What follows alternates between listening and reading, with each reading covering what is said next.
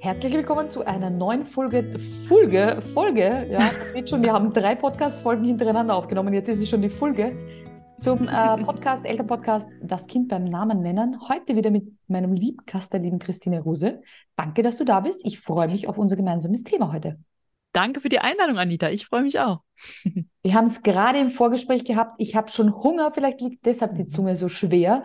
Wir reden auch tatsächlich um Nahrung, aber halt keine Nahrung, die jetzt für mich so prickelnd ist, sondern Gott sei Dank für Kinder. Und zwar über Fläschchennahrung, Prä, Einser, Zwölfer, Achter, na, du weißt Bescheid. Also alles, was so äh, sozusagen als Alternative vielleicht zum Stillen oder auch zusätzlich zum Stillen so am Markt ist. Da wollen wir ein bisschen aufräumen mit dem, ist doch egal, Fläschchen ist Fläschchen, ist doch alles mhm. dasselbe Pulver. Mit mhm. dem räumen wir heute aus, auf, auf mit dem Mythos. Ganz genau. Es gibt nämlich wirklich riesen Unterschiede. Mhm. Ähm, ja, du hast es gerade schon erwähnt, es gibt Pränahrung, es gibt Einser, es gibt Zweier, es gibt A2-Milch, falls es auch schon mal jemand mhm. gehört hat. Es gibt Kuhmilch, es gibt Ziegenmilch, es gibt Sojamilch. Also es, es gibt wirklich da allein schon Riesenunterschiede. Aber ähm, selbst bei der klassischen Pränahrung gibt es auch schon Unterschiede. Mhm. Das ist auch da ähm, gut darauf zu achten. Mir fällt jetzt gerade so ein aktuelles Promi-Beispiel. Ich liebe ja Promi-Klatsch. Und Promi-Klatsch, die Schwester von der Daniela Katzenberger, füttert jetzt, ich möchte nichts Falsches sagen, aber ich glaube Ziegenmilch, weil Aha. ihr Kind die, die, Kuhmilch nicht verträgt. Jetzt mhm. hat ihr jemand gesagt, die Ziegenmilch ist die Ultimo Ratio. Ja. Und seitdem geht es ihrem Kind besser. Mhm. Das glaube ich, ja.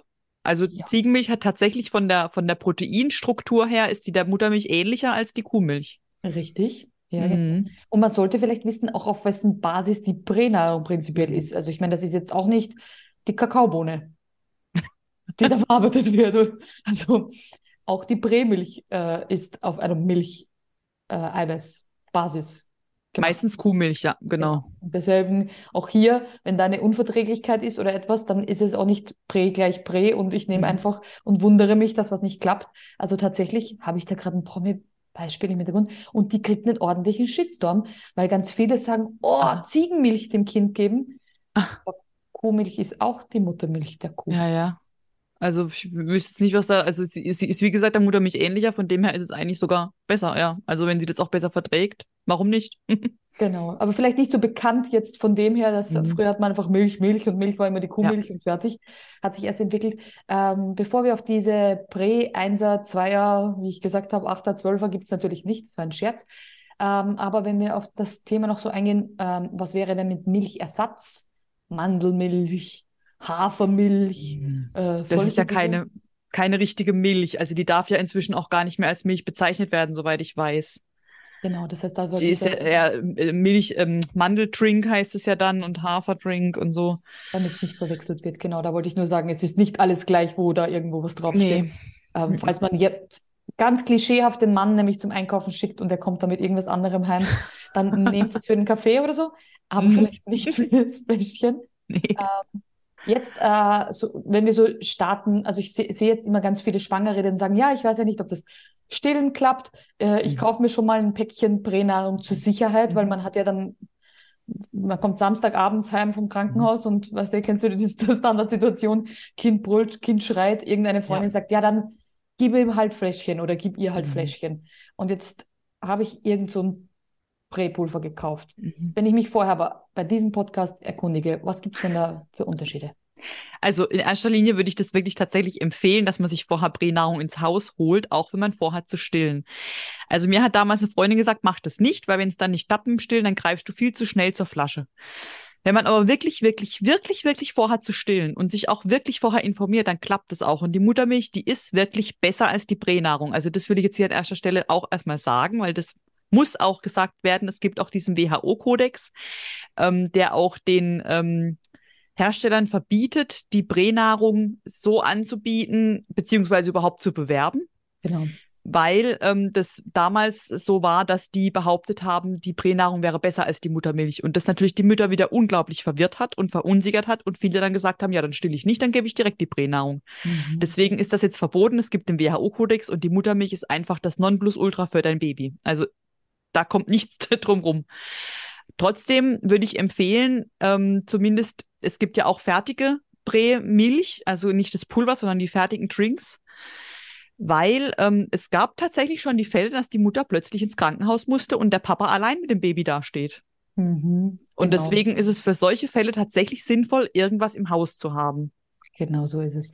Ta ja. Tatsächlich kann ich aus Erfahrung sagen, eine liebe Freundin musste ja. äh, operiert werden, relativ mhm. schnell. Das heißt, auch das Abpumpen war, ist ja am Anfang, ja. gerade für alle, die das noch nicht wissen, kommt erstmal die Vormilch, Kolostrum und all das. Mhm. Das heißt, man hat noch nicht so mehrere Milliliter oder Liter schon mhm. vorab gepumpt und dergleichen.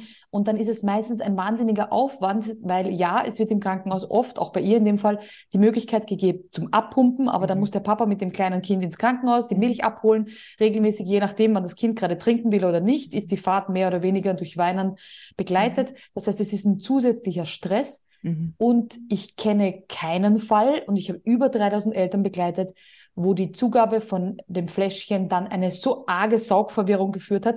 Es mhm. gibt Saugverwirrungen, aber ich rede jetzt von der Regel, also von diesem Ausnahmezustand, mhm.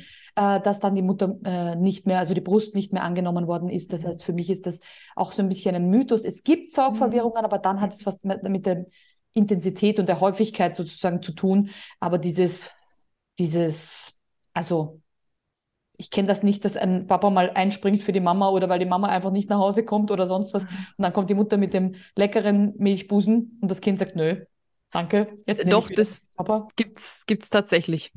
Ja, wirklich. Es gibt so Einzelfälle. Ich kenne nur, ja, ich ja. kenne das nur über einen längeren Zeitraum. Nee, also ich, ich habe so einen Einzelfall zu Hause. Mhm. mein Einzelfall hat, äh, ich glaube, nach sechs Monaten das erste Mal eine Flasche bekommen, weil ich auch furchtbare Angst vor der Saugverwirrung hatte. Und dann hatte ich nach sechs Monaten so gedacht, ja gut, jetzt ist er sechs Monate lang, wird er jetzt voll gestillt, der weiß jetzt, wie es geht, kann nichts mehr passieren. Hab, ja. Mein Papa hat ihm die Flasche gegeben und nachts hat er mir die Brust angebrüllt. Mhm, mh. Der hat die Brust in den Mund genommen und wusste nichts damit anzufangen. Er hat geweint und ich okay. musste tatsächlich das ähm, Stillhütchen wieder rausholen, mhm. was ich mhm. ganz am Anfang nach der Geburt mal benutzt hatte. Mhm. Also das gibt es tatsächlich, diese seltenen Fälle. Also wenn man in diesen Fällen dann zufüttern muss, ähm, gibt es auch noch stillfreundliche Zufüttermethode. Aber das yes. ist auch nochmal echt ein anderes, riesengroßes Thema. Yes, absolut. Ähm, ja. ja. dann gibt es Dinge wie nach der Pränahrung darf eine äh, muss, ich um, muss ich umsteigen auf Einsatz Zweier, weil mhm. sonst ist die Pränahrung nicht mehr äh, wertig, nicht mehr, äh, nicht mehr genügend Nährstoffe drinnen. Mhm. Das heißt, man muss auf eine Einser-Nahrung umsteigen. Mhm. Stimmt das? Nein, natürlich nicht. Also man kann auch nicht jede Einser über einen Kamm scheren. Das ist genauso wie mit der Pränahrung. Es hat auch nicht jede Einser Milch Stärke enthalten. Also das ist ja so dieses, ähm, dieser große Nachteil dieser Einser- und Zweiermilchen, dass da Stärke drin ist. Und Stärke ist, ist einfach nicht physiologisch für ein Baby, dass es Stärke aufspalten muss. Also mhm. die Stärke hat in der Milch einfach nichts zu suchen.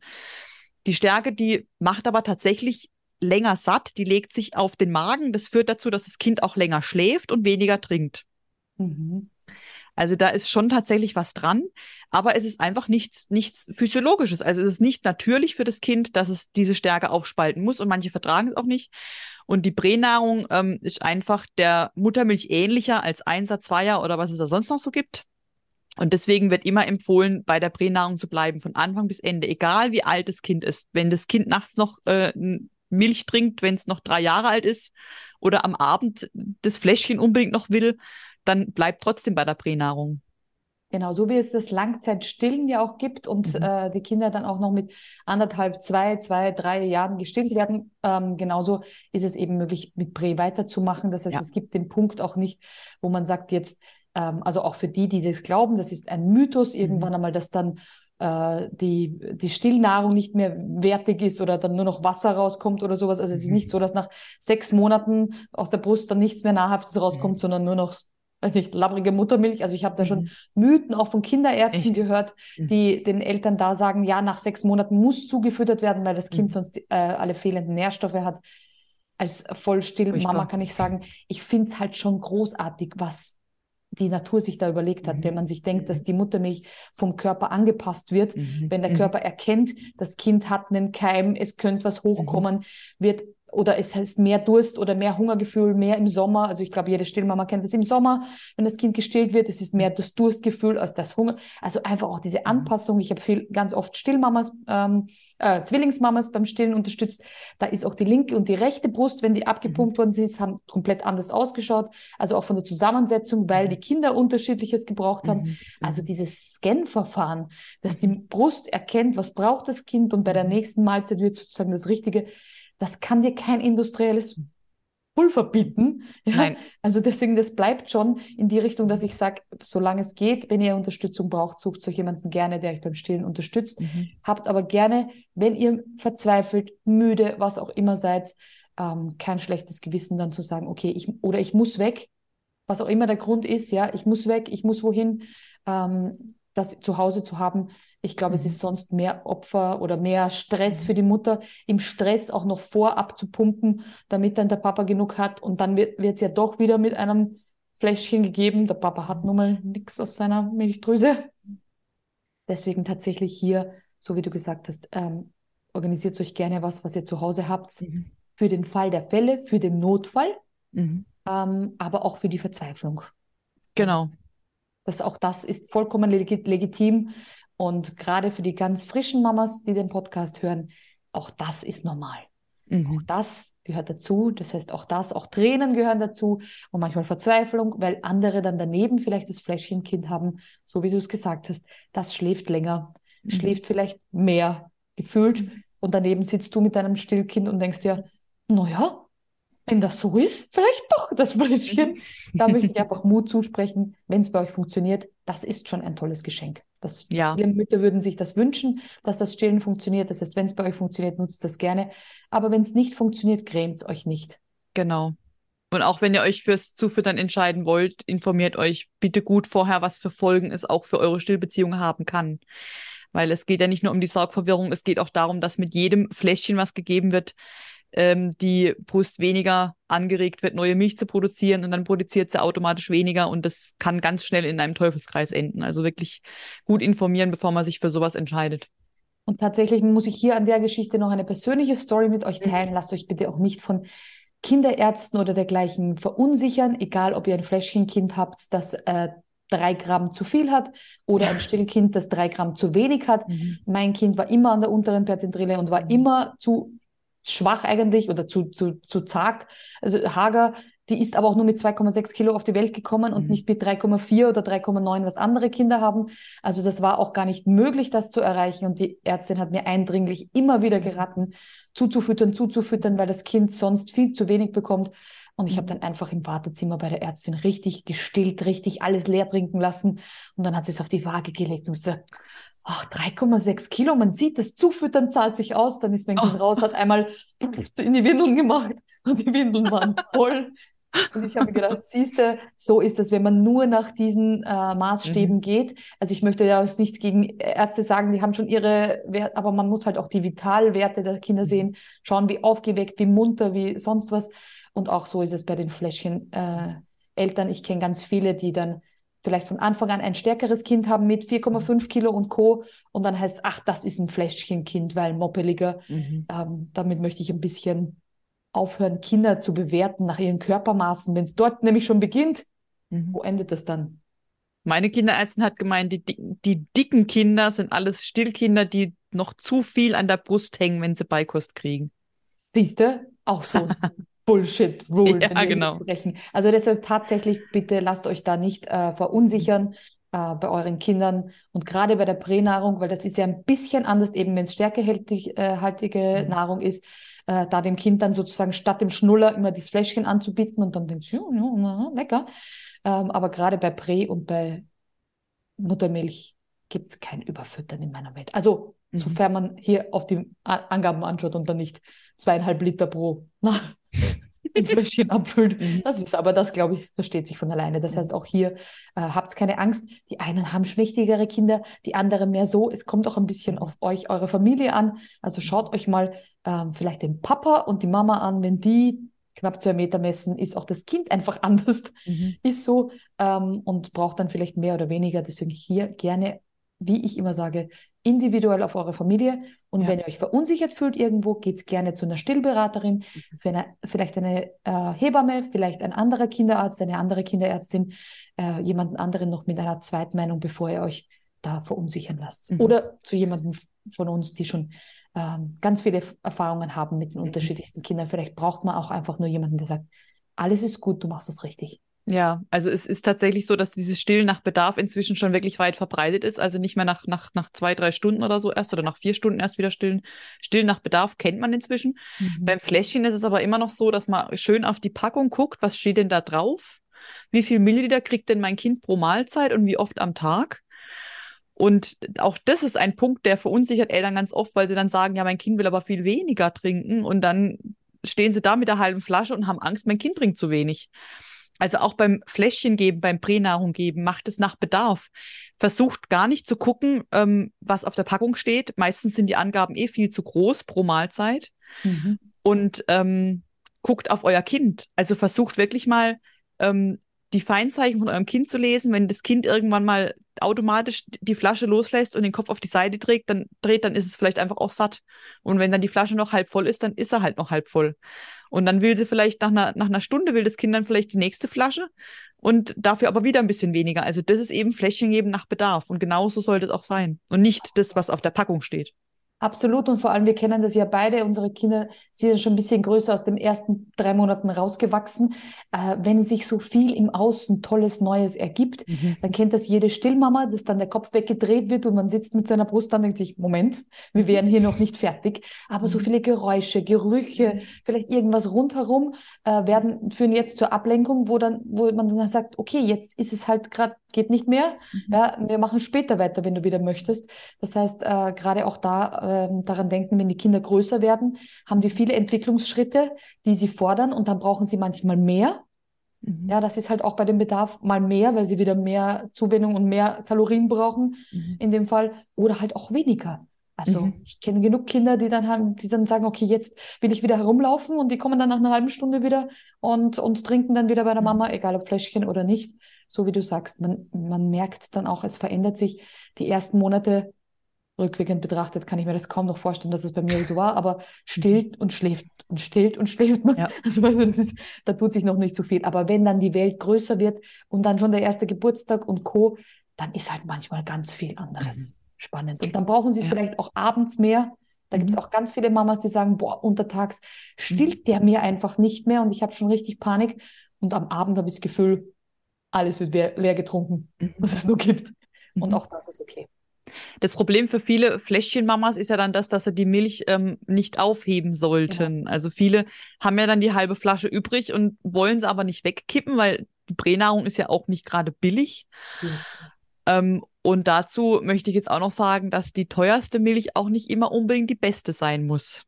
Mhm. Also es gibt, wie, wie vorhin schon erwähnt, bei der Pränahrung sehr, sehr große Unterschiede. Es gibt Unterschiede bei den Proteinen, das haben wir ja vorhin schon gesagt, je nachdem auf welcher Grundlage, Kuhmilch, Molke, Casein, da gibt es so viele Unterschiede, wie gut verträglich die Milch ist.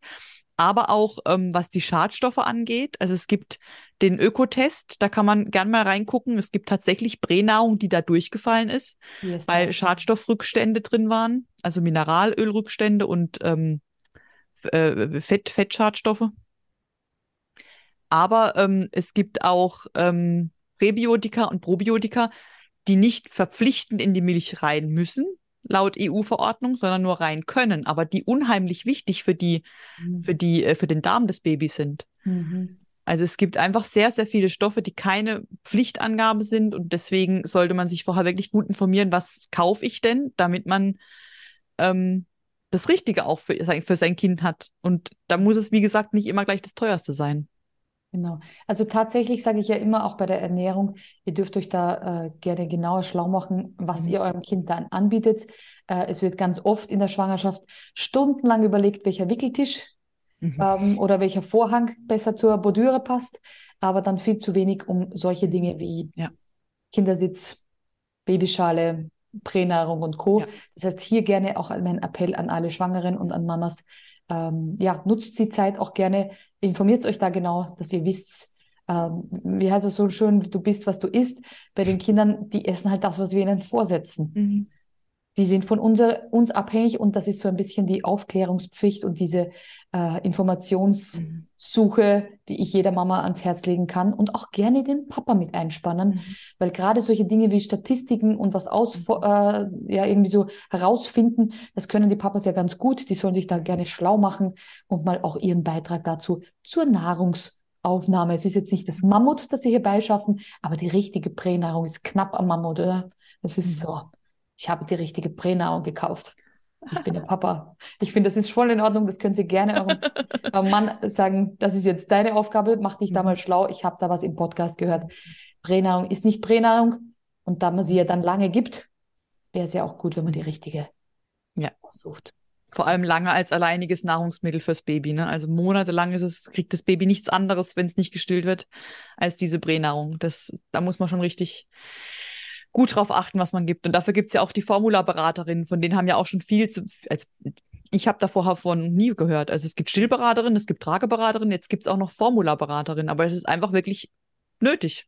Genau. Bei dem, wie, wenn man sich vor, mal vor so ein Regal stellt im Supermarkt, also wie soll man sich denn da entscheiden? Wenn man da auf die Packung guckt, man versteht überhaupt nicht, was da drauf steht. Genau.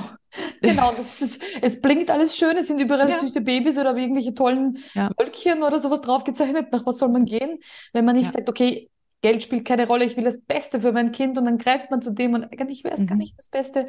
Ähm, genau, deswegen, Gott sei Dank gibt es solche Leute. Deswegen vielen Dank, Christine, an dieser Stelle, mhm. dass du da in diesem Podcast auch ein bisschen wachgerüttelt hast ähm, und dass wir genau wissen, hier lohnt es sich genauer hinzuschauen, mhm. damit Definitiv. unsere Kinder gedeihen, groß werden und dann uns irgendwann mal auf der Nase herumtanzen. so soll es nämlich sein da draußen. Ja. Vielen Dank an dieser Stelle. Hat mir wie immer riesen Spaß gemacht und ich freue mich schon aufs nächste Mal. Ja, ich mich auch. Vielen Dank, Anita. Tschüss.